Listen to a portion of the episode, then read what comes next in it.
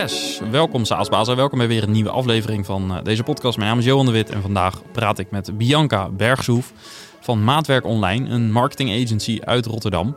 En ik nodig haar uit omdat ik wil praten over de vraag: hoe richt je de marketing in voor een SaaS-startup? In het bijzonder in de eerste maanden of jaren waar je mogelijk beperkt budget hebt en vooral zoekt naar product market fit. En voordat we dat uh, gaan doen, eerst een dankje aan onze sponsor Leadinfo. Want met hun tool zie je precies welke bedrijven jouw website bezoeken. En dat is meteen een mooie eerste tip voor deze aflevering. Want als het gaat over marketing is uh, Leadinfo denk ik een uh, niet te missen tool. Dus ga even naar leadinfo.com slash saasbazen om te zien hoe het werkt. Gaan we nu naar Bianca. Veel luisterplezier.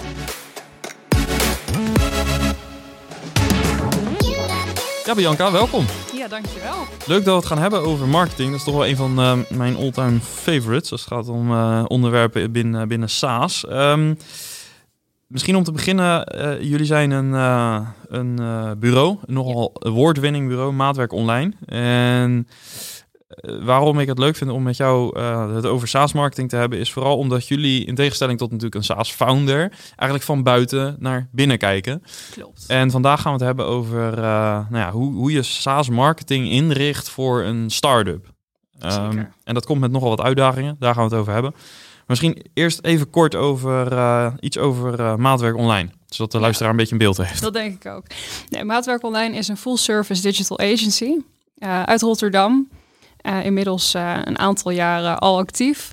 En, uh, en ik denk dat we inmiddels met uh, bijna veertig specialisten eigenlijk dagelijks werken aan uh, de marketingactiviteit voor onze klanten. En uh, full service digital agency, dat zegt heel veel, maar eigenlijk ook weer niks. Uh, als je er niet uh, uh, ja, van dichtbij bij staat. Uh, maar we ontzorgen onze klanten echt in de breedste zin van het woord. Dus denk aan S E O, C A, uh, social advertising, web development content, e-mail marketing. Eigenlijk alles wat bij online marketing komt kijken, kunnen wij onze klanten in uh, ontzorgen. Ja, en als ik uh, start-up founder ben en ik heb zelf niet zo heel veel uh, ervaring met marketing of weinig kennis. En ik klop bij jullie aan. Wat is het allereerste wat jullie doen? Heel veel vragen stellen.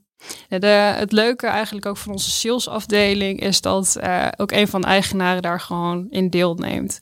En die denkt dus niet als marketeer zijnde met je mee, maar ook als ondernemer zijnde. Want daar op dat niveau kun je ook het makkelijkst levelen. Je bent er in een gelijke uh, en daarmee kun je ook makkelijker dingen vertellen, je eigen verhaal delen en ook de struggles die, uh, waar je tegenaan loopt. En dat zorgt ervoor dat we net eigenlijk dat stapje meer kunnen doen, ook om beter de business case te begrijpen, maar ook hoe wij het beste ons marketingactiviteit kunnen inzetten om dat eigenlijk aan te vullen. Ja, en, en wat is de beste vraag die jullie op zak hebben? Welke vraag uh, uh, geeft het meest uh, weer van, van de, nou, de, hoe een SaaS-bedrijf ervoor staat? Of? Nou, ik denk um, ja, niet zozeer echt zo'n specifieke vraag, maar ik denk uh, waar we vooral op gaan doorvragen is wat je nou eigenlijk wilt.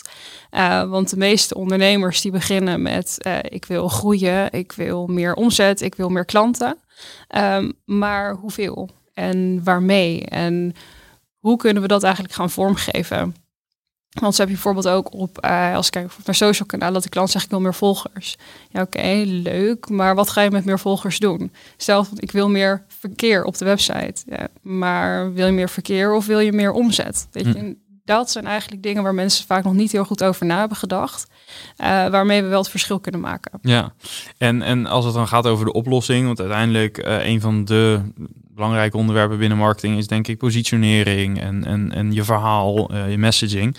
Um, Wat, wat zijn, uh, zodra jullie deze gesprekken hebben gevoerd en jullie weten waar het bedrijf naartoe gaat en, en daar is duidelijkheid over, wat, wat zijn dan de eerste stappen die je zet om uh, echt de marketingstrategie te gaan bedenken? Ja. Ja, we trappen altijd af met een kick-off, waarbij we een aantal uh, vragen eigenlijk voor ons specialistenteam beantwoord willen hebben.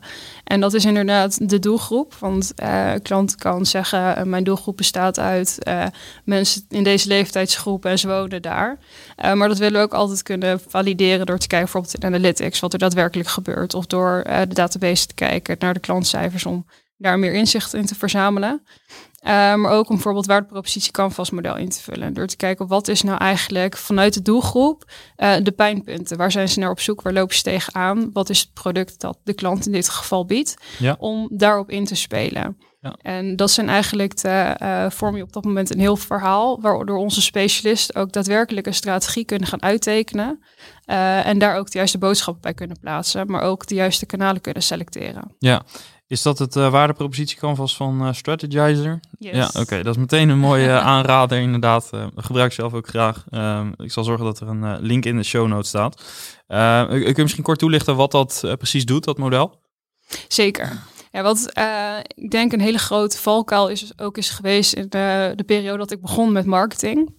Op het moment dat er, uh, je begint voor een klant, je eigenlijk uh, aanhoort wat die persoon te vertellen heeft en op basis daarvan ga je aan de slag. Maar daardoor heb je als specialist, als iemand die eigenlijk buiten het bedrijf staat en niet ja, zodanig de feeling heeft in de organisatie, uh, begrijp je niet goed hoe je dingen moet, ja, het beste kunt communiceren. Hoe je iemand kunt overhalen en overtuigen, want dat is natuurlijk ook wat je met marketing wilt gaan doen. En door echt in te zoomen op Uh, specifieke punten als de pijnpunten waar klanten tegenaan lopen, wat juist het product zo goed maakt, waarmee eigenlijk de pijn verzacht, uh, wat echt de U S P's zijn van het product en wat nou echt de toppunten zijn. En op het moment dat je al die segmenten eigenlijk gaat invullen vanuit bedrijfsperspectief, hè, want wij van W C Eend, maar ook vanuit klantperspectief, wat willen zij nou eigenlijk, kun je dat heel makkelijk over elkaar heen leggen en dus je uh, verhaal gaan uiten. Ja, ja en, en dus dat model dat helpt om... Uh, te, je begint met het invullen van het model ja. met de, de, de customer jobs. Hè? Dus niet ja. met jouw features, want dat is nogal een valkuil. Uh, Zeker. Die, uh, die, uh, die je vaak ziet. Ja. Um, en en uh, als je dat helder hebt, uh, hoe vertalen jullie zeg maar de uitkomsten van zo'n waardepropositie canvas naar uh, bijvoorbeeld messaging? En er zijn verschillende uh, strategieën eigenlijk voor. We hebben ook copywriters zitten, C R O-specialisten, waarmee we eigenlijk samen gaan kijken wat is nou de beste manier om een campagne te uiten. Want als uh, campagnespecialist kan ik hele toffe ideeën hebben, maar um, ja, ik ben geen copywriter. Dus op het moment dat ik uh, bijvoorbeeld uh, copy ga uh, ja, klaarzetten en brieven, laat ik dat wel altijd langs mensen gaan die daar ook vanuit uh, gedachtegangen, vanuit methodiek kunnen zeggen van hey, dit kun je beter op die manier aanpassen. Denk bijvoorbeeld aan de principes van Cialdini. Ja. Uh, zijn die daarop toegespitst? En als we weten uh, hoe de doelgroep in kaart zit, zijn er um, ja, vanuit onderzoeken bepaalde uh, tactieken die we hierop kunnen toespitsen, die we kunnen gebruiken om hun daarin te overtuigen? Of willen we wel standaard dingen gaan testen om daar meer over te leren? Ja. Um, en, en als je je, je messaging uh, hebt, hebt staan, zeg maar, uh, hoe kom je uiteindelijk tot, uh, hoe maak je vertaling van uh, wat je nu weet, uh, namelijk wie je wil gaan bereiken, uh, met welke boodschap je dat wil doen.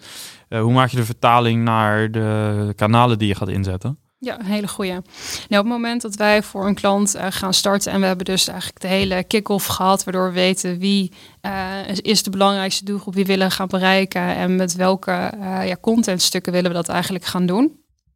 Gaan we uh, verder op de tekentafel waarin we eigenlijk de customer journey gaan uittekenen. Nou, en dat uh, doen we aan de hand van het See-Think-Do-Care model. Waarbij je dus uh, eigenlijk de trechter formuleert van mensen die uh, het hele bedrijf, het hele product nog niet kennen. Uh, erin vallen en eigenlijk onderaan de funnel uh, uh, weten uh, ja, dat ze klant zijn. Um, per fase zijn er een, ja, eigenlijk een aantal dingen die je wilt doen. In de C-fase zijn mensen helemaal niet bekend met je product of je bedrijf. En die wil je eigenlijk gewoon laten weten wie je bent en wat je doet.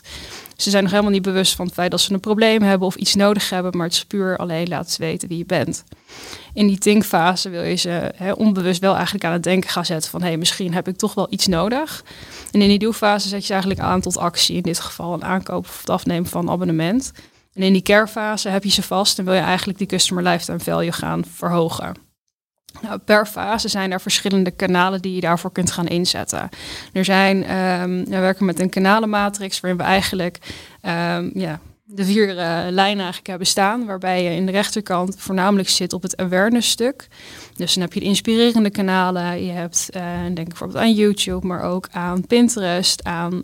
Um, Ja, bannering, natives, noem maar op. En steeds verder naar rechts ga je eigenlijk naar het hele uh, mentale stuk, waarin mensen echt ja, actief aan het zoeken zijn naar iets omdat ze weten, dit willen we hebben. En daartussenin ja. zit heel veel. Ja, per klant, per strategie kunnen we gaan uitwerken van oké, okay, we zitten, uh, we gaan deze fases inzetten. En in die fase is voor deze klant met deze messaging en deze doelgroep hebben we eigenlijk een selectie van deze kanalen die daar het beste bij passen. Ja. Nu hebben heel veel SaaS-founders uh, of start-up-founders in het algemeen um, last van één grote uitdaging en dat is budget. Ja. Dus meestal is er niet zo heel veel budget in het begin. Um, hoe kun je ervoor zorgen dat je als start-up um, toch um, ja, je marketing op deze manier kunt inrichten? Dus dat je wel naar dit model, dat je in al die fasen, um, dat je wat succes hebt met marketing. Hele goede vraag. En ik denk dat dat een, uh, ja, een struggle is waar heel veel bedrijven tegenaan lopen. Uh, idealiter gezien wil je natuurlijk in iedere fase actief zijn. Maar je moet goed doen en niet half. Dus op het moment dat je ja, niet heel erg veel budget hebt, maar je wilt wel overal zichtbaar in zijn, dan zul je nooit alles honderd procent goed kunnen doen. Dus dan kun je het beter wat kleiner houden. En dan zou ik daar met name adviseren om eigenlijk in die laatste twee fases te starten. Uh, dat noemen we ook wel het laaghangend fruit. Want mensen in de doelfase, ja, die weten al dat ze uh, een oplossing nodig hebben voor hun probleem.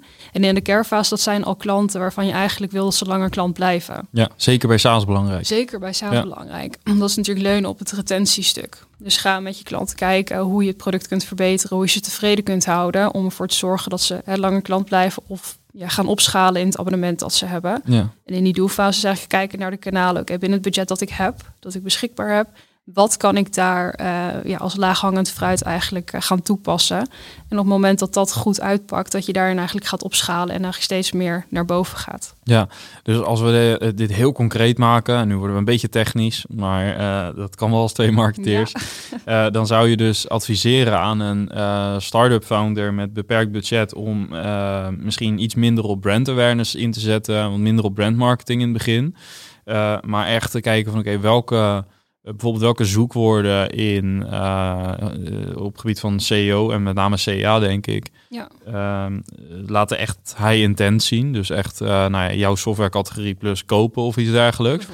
Ja. Uh, ook al heeft dat misschien maar vijftig uh, uh, ja, maandelijks zoekvolume, dan is dat alsnog een waarschijnlijk een beter beginpunt dan dat je start met een heel breed zoekwoord en misschien wel maanden voor nodig hebt om die klant uh, in je funnel te krijgen. Ja, kijk, en buiten um, het echt specifiek adverteren op die zoekwoorden. Kijk, een valkuil daarvan is natuurlijk dat je ook zoekwoorden met een heel laag zoekvolume.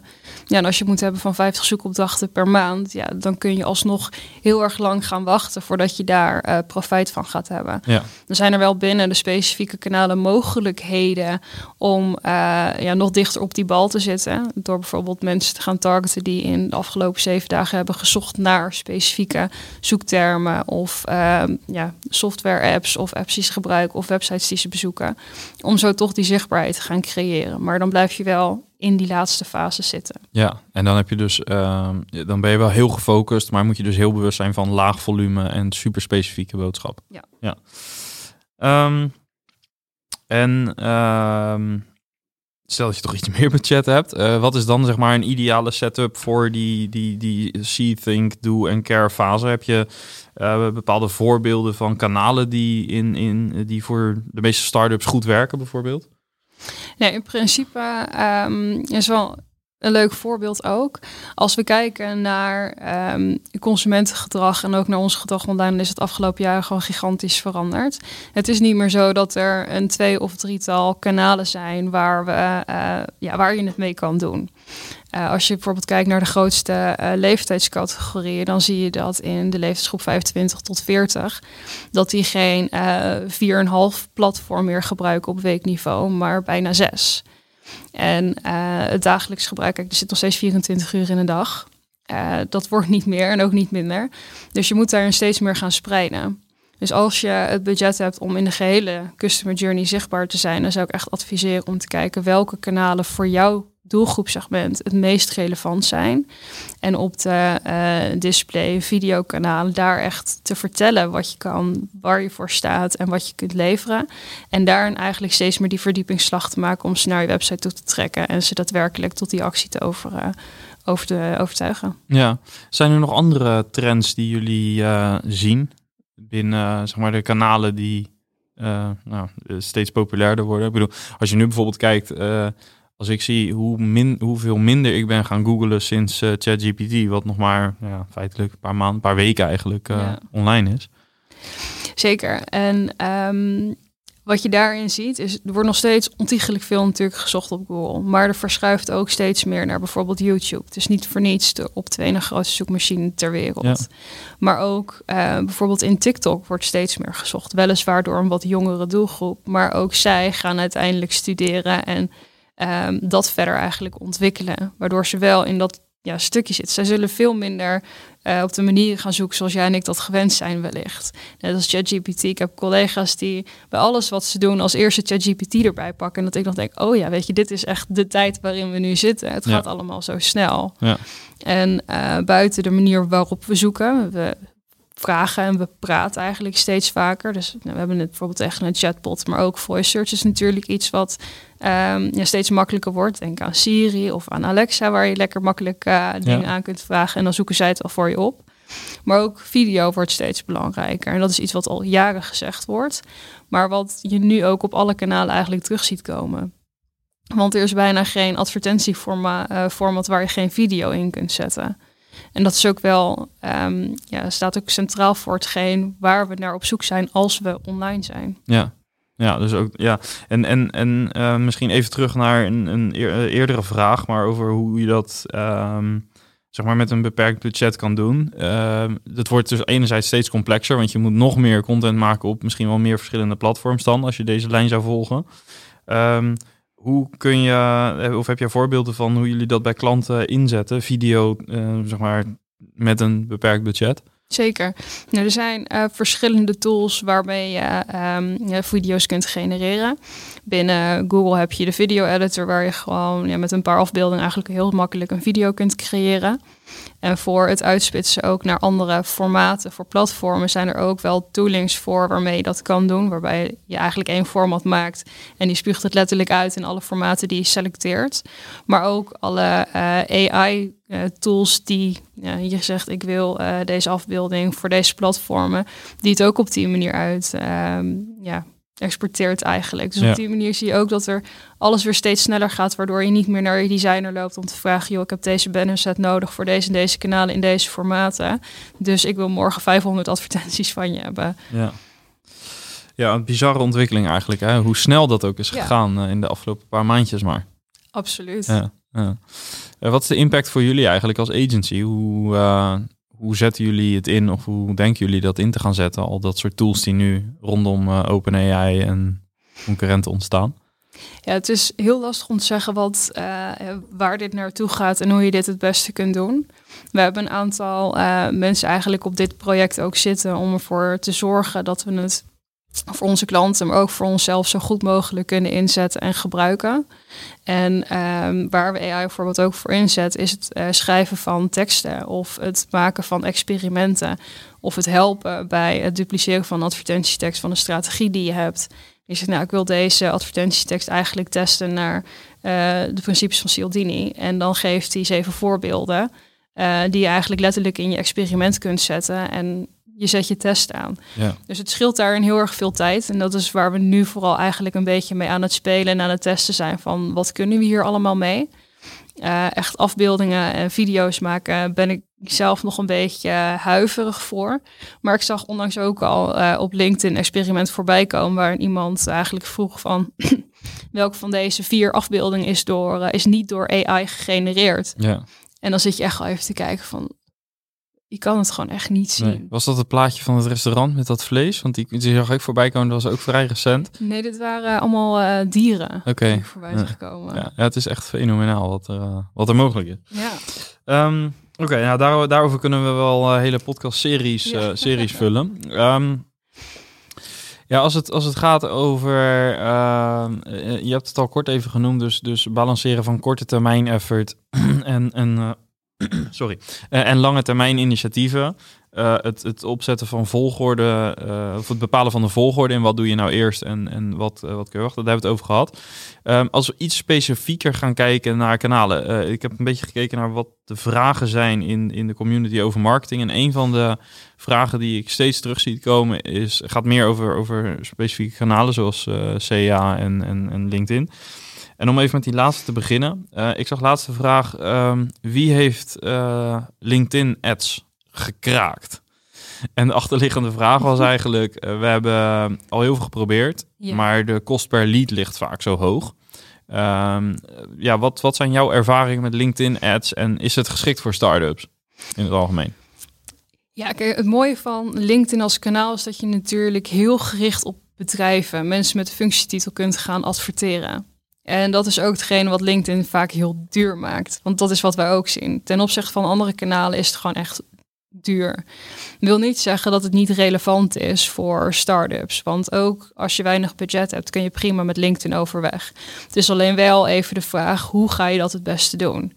En wat ik uh, in mijn LinkedIn-campagnes ook zie, is als ik ga sturen op conversie of op traffic, dat ik zo drie, vier euro voor een klik kwijt ben. En dan kun je nog, niet, eh, nog de doorrekening maken naar wat je voor een conversie betaalt. Het is daar juist heel erg goed om te kijken hoe groot je doelgroep is. Op het moment dat je met een relatief kleine doelgroep werkt, stel dat er bijvoorbeeld vijftigduizend mensen in zitten, dan weet je al dat het algoritme eigenlijk best ja, weinig ruimte heeft om te leren en te sturen, waardoor die kosten dus automatisch al wat hoger zullen gaan liggen. Op het moment dat je doelgroep groter is, geef je daar dus wat meer ruimte om te gaan testen en te variëren. Daarnaast, als je een wat kleinere doelgroep hebt, zou ik dus ook niet zo snel voor conversies of traffic kiezen, maar misschien eerder wat meer upper funnel. Want je hebt je doelgroep al samengesteld.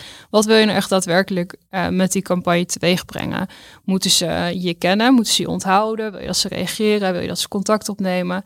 En probeer daar met verschillende boodschappen eigenlijk te kijken, waarmee je zo goedkoop mogelijk um, ja, toch die actie kunt gaan uh, realiseren. Ja, dus daar wil je juist wel weer wat meer op uh, see zitten. Um, ook al zou je dat misschien vanuit je budgetoverweging normaal gesproken niet doen. Alleen omdat het hier zo specifiek getarget is, kun je dat wel doen. Ja, hoe je het ook kunt zien. Um, kijk, op het moment dat jij een doelgroep hebt van vijftigduizend mensen en jij gaat sturen op conversies, of je kiest dus een conversiedoelstelling, dan gaat het algoritme eigenlijk de doelgroep die je hebt verfijnen om uh, uit te zoeken welke mensen in die vijftigduizend de hoogste waarschijnlijkheid hebben om te converteren. Waarmee je dus eigenlijk je doelgroep nog kleiner maakt. Ja. Maar je wilt eigenlijk wel iedereen in die doelgroep bereiken om vervolgens die volgende stappen in te kunnen gaan zetten. Ja. Dus ja, dan ja. zou ik wel wat uh, meer op het bereik gaan zitten. En misschien wat meer traffic als je weet dat, dat, eh, dat het in het verleden ook wat uh, heeft gedaan. Uh, maar vooral kijken welke boodschap raakt en blijft hangen. Ja. Uh, om dan vanuit daar verder op te gaan bouwen. Ja. Heb je verder nog praktische tips voor uh, het, het inrichten van ads? Als het gaat om uh, visuals, uh, wat voor formats uh, het beste werken of uh, richtlijnen voor copy bijvoorbeeld? Ik zou daarin uh, eigenlijk iedereen adviseren om te kijken naar de doelgroep die je wilt targeten. En dat klinkt oh, heel simpel. Uh, maar stel dat jij een campagne opbouwt, dan heb je ook in je campagne een bepaalde doelgroep die je target. Ga je breed targeten, dus echt prospecting, mensen die je nog niet kent. Uh, ga je op remarketing zitten, ga je op vergelijkbare doelgroepen zitten. En een valkuil die ik vaak zie is dat er eigenlijk wordt geda- nagedacht over een copy en die gaat over alle doelgroepen, uh, wordt die eigenlijk geserveerd. Geldt ook voor beeldmateriaal. Maar iemand die jou al kent, wil je heel anders benaderen dan iemand die jou niet kent. Mensen die wel vergelijkbaar gedrag vertonen of misschien dezelfde functie uh, uitvoeren als jouw klanten, wil je ook op een andere manier benaderen. Dus je wilt eigenlijk die doelgroepsegmenten voor jezelf gaan uitschrijven en per segment gaan uitdenken van oké, okay, hoe wil ik hem benaderen? Vinden zij excuus, het heel erg belangrijk om uh, bijvoorbeeld de futures te weten? Of hebben ze echt die, uh, die overtuiging nodig waar uh, bijvoorbeeld andere klanten hebben gedeeld hoe blij ze ermee zijn? En op het moment dat je daar eigenlijk ja, drie varianten probeer ik altijd per doelgroepsegment te testen. Zowel qua tekst als qua beeldmateriaal. Dan ga je daadwerkelijk echt dingen leren waar je iets mee kunt.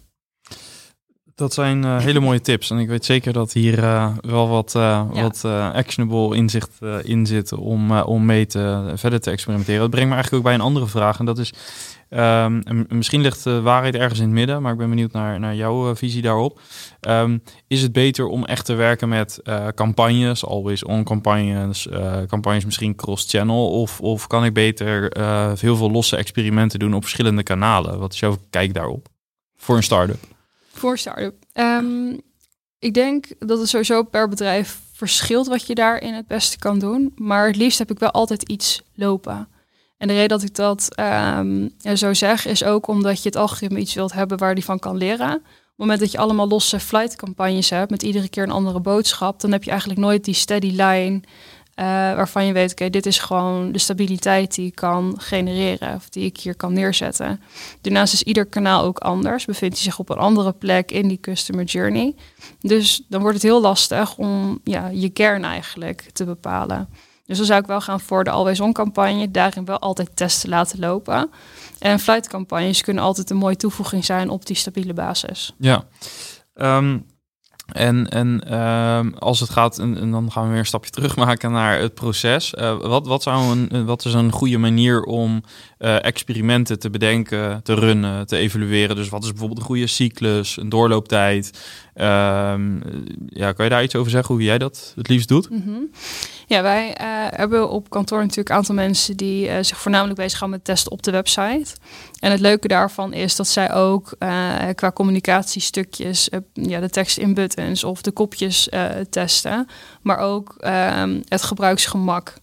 En daarin komen ook learnings uit die ook in ads heel erg belangrijk kunnen zijn. Want bijvoorbeeld uh, een knop op de website of een kopje onder, uh, bijvoorbeeld upsells of de manier van abonnementen, hoe je ze toont, uh, kan heel waardevol zijn van hoe jij je headlines wilt inrichten of hoe jij je call to action gaat gebruiken. En op het moment dat je, um, je weet dat bepaalde mensen heel erg gevoelig zijn voor een bepaalde manier van communiceren. Denk bijvoorbeeld aan schaars of denk aan een aanbieding of een, he, een trial die ze kunnen proberen. Dan kun je dat daarin heel makkelijk doorplotten. En normaal gesproken wil ik in ieder kanaal altijd testen hebben lopen. En die lopen ongeveer twee, drie weken maximaal. Om er ook de learnings van te kunnen uh, trekken en te kunnen gaan verwerken. Um, Op kwartaalniveau probeer ik eigenlijk een planning te maken van wat zijn de dingen die ik eigenlijk dit kwartaal wil leren. En vanuit daar ga ik verder van oké, okay, als ik dat wil leren, hoe ga ik daar eigenlijk naartoe? En dan zul je zien dat je per kanaal eigenlijk en per doelgroep daar bepaalde vraagstukken van gaat hebben die je heel makkelijk kunt gaan uh, vertalen naar ja, echt actionable uh, experimenten die je in campagnes opzet. Ja. En, en um, wat is een beetje de verhouding van budget uh, dat gaat naar experimenten versus uh, de zekerheidjes, om het zo maar even te noemen? Um, ik denk dat dat heel erg verschilt eigenlijk. Op het moment dat je een uh, test hebt lopen echt op een betaalde campagne, dan wordt het gewoon fifty fifty gedaan. En ik denk dat in ja, ongeveer kwart de helft van de campagnes wel een test loopt. Dus dan zou dat ook ja. ongeveer de verdeling zijn die je daarin uh, in hebt. Ja, heeft misschien ook een beetje te maken met de fase waar je zit met je start-up. Zit je dicht tegen product market fit aan en is het al heel voorspelbaar, dan zal dat waarschijnlijk een andere verdeling zijn dan ja. als je echt nog niks weet in de eerste Precies. paar maanden bijvoorbeeld. Ja. Um, andere vraag die uh, ook vanuit uh, de community uh, komt. Uh, hoe... Uh, Of ja, welke rollen zou ik als eerst in huis moeten halen op uh, gebied van marketing? Hè? Jullie werken dan vanuit een agency, maar ik denk dat het vroeg of laat heeft een marketing of een SaaS-bedrijf natuurlijk ook uh, mensen nodig aan boord. Wat, wat zijn een beetje de, wat is de eerste rol um, die je in je team moet halen? Oeh, dat is een hele goeie. Um, ik denk dat het niet specifiek een, uh, een C O-consultant of een C A-consultant hoeft te zijn. En de reden dat dat zo is, is omdat alles de laatste jaren heel snel is veranderd en geëvolueerd naar een to- totaal nieuw, uh, nieuwe rol van marketeer. Op het moment dat je iemand binnenhaalt die um, de kennis heeft van marketing en op dat punt ook kan aanzetten van dit kanaal moeten we gaan bijsturen of dit kanaal, daar moeten we iets mee doen. Dat je veel sneller kan schakelen als dat je een specialist hebt op één product, maar de rest van de kanalen niet beheert. Ja. Dus ik zou dan eerder voor een overkoepelende rol gaan als echt voor een specialist zijnde. Ja, en um, is, het, is het daarbij... Ja, de, deze vraag heb je denk ik deels al behandeld, maar ik vind het uh, goed om het toch nog even te benadrukken. Um, uh, zou je eerder starten met branding, uh, dus, dus brandmarketing, of meer uh, focus op product marketing of performance marketing? We hebben het deels al een beetje gehad, ja. denk ik. Hè? Ik zou met name, als je begint en je hebt een wat beperkter budget, dan zou ik echt in gaan zetten op de kanalen en op de activiteit waarmee je ook geld in het laadje brengt. Want ja. alleen dan kun je door investeren voor branding. Um, en als je dat in eerste instantie al gaat doen, dan zal het op de langere termijn wel omzet gaan genereren en die andere fases vullen. Uh, maar waarschijnlijk net niet genoeg, waardoor je eigenlijk je groei wat vertraagt. Ja. Um, andere vraag, daar hebben we het in de voorbespreking ook even kort over gehad. Um, hoe werken S E O en S E A samen, zeg maar? Dus hoe kun je dat, die twee kanalen goed op elkaar afstemmen? Ja. Wat is je ervaring daar? Ja, wat met name um, natuurlijk leuk is dat je uh, onze S E O-specialist die doet ook altijd zoekwoordonderzoek om te kijken welke zoekwoorden uh, je op welke positie rankt en waar je nog wat activiteiten moet doen om ze in die top tien te krijgen. Uh, en op het moment dat daar uh, goede posities zijn behaald, uh, dan zou je op die zoekwoorden wellicht wat minder in kunnen zetten met S E A. Maar andersom kun je met S E A natuurlijk heel snel leren welke zoekwoorden ook daadwerkelijk iets opleveren. En dat kun je ook weer terugkoppelen naar je S E O-expert. Van hey, deze zoekwoorden, daar uh, is wellicht nog uh, groeiend volume op. Of deze zie ik nu net nieuw in het account terugkomen. Uh, misschien moeten we hier organisch ook alvast op gaan voortborduren. Om ervoor te zorgen dat je, uh, als die groei echt gaat toenemen, dat je daar ook staat. Ja. Ja, en dit lijkt misschien uh, een, een open deur voor mensen die uh, echt een marketingachtergrond hebben. Maar ik weet dat heel veel uh, start-ups waar geen uh, marketingfunctie uh, vroeg is, zeg maar, zie ik dat er best wel vaak echt uh, zwaar ingezet wordt op S E O. In een hele vroege fase, uh, wat niet per se verkeerd is. Maar het risico is wel dat je een half jaar tot een jaar bezig bent om een paar posities te krijgen. En als je die positie hebt, dan pas kun je eigenlijk gaan testen of dat zoekwoord wel relevant is. En uh, in de opzet zoals jij hem schetst, kun je met S E A in een paar dagen of een paar weken kun je zo'n woord testen. Is het uh, inderdaad een goed woord, dan ja. kun je alsnog die investering gaan doen, uh, lange termijn investering. Maar het, het kan je ook dus uh, ja, heel veel tijd en geld besparen als je, dat, uh, als je eerst een S E A-experiment doet om dat zoekwoord ja, te testen. Ja, en ik denk dat er voor uh, ieder bedrijf wel een aantal zoekwoorden zijn waar je gewoon bij default zichtbaar op wil zijn. Dus daar kun je ja. natuurlijk voor S E O zeker wel op gaan, uh, gaan starten, zodat je daar die zichtbaarheid op gaat krijgen. Maar ook als je uh, kijkt naar hoe ons zoekgedrag verandert. Uh, dan zijn dat ook zoekopdrachten waar we in eerste instantie niet bij nadenken dat mensen ze gebruiken om ons product te vinden. Ja. Dus dan kun je juist met S E A wel uh, de landingspagina bij wijze van spreken meegeven en zeggen tegen Google, hey, uh, zoek uh, of toon deze uh, advertentie op het moment dat mensen zoeken naar de content die ik aanbieden. Ja. En dan krijg je opeens een lijst met zoekwoorden dat je denkt, hé, hey, maar hier kan die bij stilgestaan. Uh, misschien doen concurrenten dat ook wel niet. Ja. En dan kun je daar uh, wel vast met je S E O-strategie op, uh, op gaan voortborduren. Ja, een mooie tip die uh, heel veel uh, hoofdbrekers kan, ja. uh, kan uh, besparen. Super. Um, ja, je noemde even het uh, framework uh, See, Think, Do en Care uh, van Google. Ja. Uh, zijn er nog andere frameworks waar jullie graag gebruik van maken? Ja, ik denk dat um, ik denk alleen nog voor het See-Think-Do-Care model dat er al iets van de tien varianten zijn, als er niet meer zijn, die allemaal op hetzelfde uitkomen. Ja, het is uh, uiteindelijk is het niet een heel groot verschil met het aloude AIDA model. En nou, er zijn heel veel moderne variaties, maar alles komt een beetje op hetzelfde neer. Hè? Precies. Ja. Dus uh, nee, ik zou daar vooral niet te lang uh, naar gaan zoeken. En voor jezelf gewoon die fases inrichten, hoe je mensen eigenlijk van uh, het onbekende naar uh, de klantfase toe helpt. Ja. Um, ja, tot slot, is er, is er nog een um, finale tip? Of nou, misschien moeten we hem anders formuleren. Als jij morgen een SaaS-startup zou beginnen in welk product dan ook, welke categorie dan ook.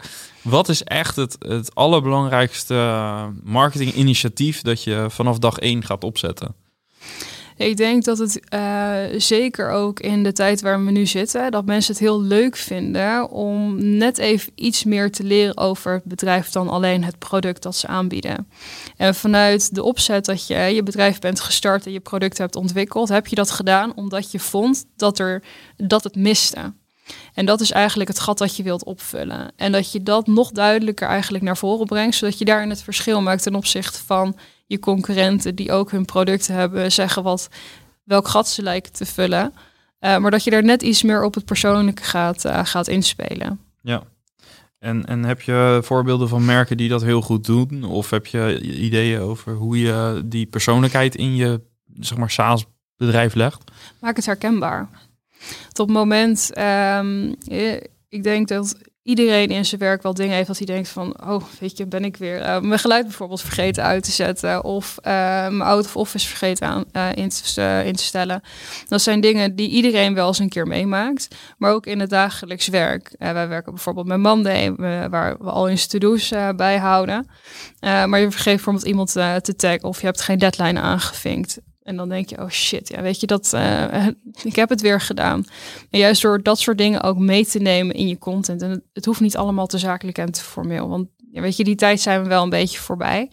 Ja, uit onderzoek uh, dat dit jaar in Nederland is gedaan, zien we ook dat grappige content en content waarin we ons herkennen, dat dat eigenlijk de twee pijlers zijn waarin we uh, wat het meeste blijft hangen. Dus ook als je denkt van oké, okay, als ik een keer iets wat upper of mid-funnel wil doen, dan zijn dit eigenlijk een beetje de categorieën waar je uit kunt, uh, kunt kiezen.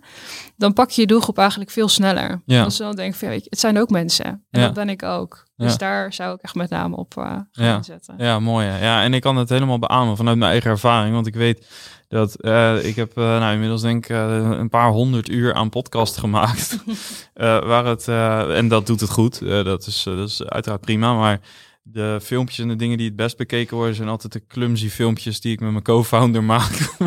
Waarin we aan de keukentafel wat zitten te klooien. Ja. Dus uh, dat, uh, dat, dat resoneert blijkbaar bij mensen. Ja. Ja, het is leuk om te zien, omdat je dan ook denkt, weet je, het hoeft allemaal niet zo gelikt te zijn. Nee. Dus ook in het kader van beeldmateriaal. Het hoeft geen uh, hele studio te zijn met een gelikt foto en een fotograaf. Weet je, het mag ook gewoon uh, een foto in uh, de huiskamer zijn of ja. in de keuken met je iPhone. Ik denk juist dat dat laatste zelfs beter werkt in veel gevallen. Ja. Als je ja, zeker kijkt naar de opkomst van de huidige kanalen, is dat wel waar het steeds meer naartoe gaat. Ja, minder stileren. Ja. ja. Alright. Um, dankjewel dat je Graag dit uh, met ons uh, wilde delen. Uh, als mensen uh, wat meer willen weten over hoe jullie dit soort dingen aanpakken, of ze willen misschien even met jullie sparren, wat, uh, wat kunnen ze het beste doen? Ja, dan kunnen ze naar maatwerkonline.nl slash saasbazen. En uh, voor iedereen die het leuk vindt, uh, willen we graag een uh, kosteloos één op één deep dive sessie gaan doen. Om te kijken hoe we uh, jullie beter kunnen helpen en welke ja, valkuilen je het beste kunt gaan uh, overslaan. Tof. Dus dat uh, doen we graag. Ja, ik zou mezelf wel willen inschrijven. Ja. Leuk. Alright. Um... Helemaal goed, maatwerkonline.nl slash saasbazen, zei je. Yes. Uh, we zorgen ook dat de link in de show notes staat. En uh, ik zou zeggen, maak er gebruik. Hebben jullie nog een limiet erop gezet? Of uh, helemaal niet? Nee. Oké. Okay. Gebruik van maken dus. Ja, dapper. Leuk, oké. Okay. Nou, ik uh, zie binnenkort uh, de campagnes en zo ja. wel verschijnen. Leuk. Top, dankjewel. Graag gedaan, dankjewel.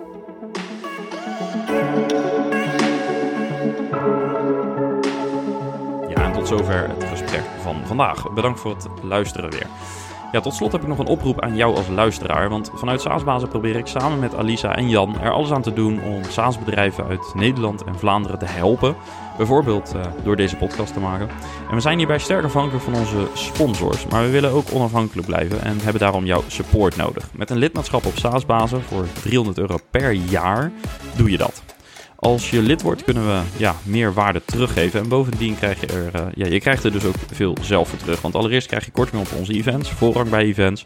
Maar ook toegang tot de tweewekelijkse online meetup. En we hebben een wildcard mogelijkheid toegevoegd aan de meetup. Uh, dat betekent dat je, uh, ja, zelf, niet, dat je niet alleen zelf toegang hebt tot deze online tweewekelijkse sessie.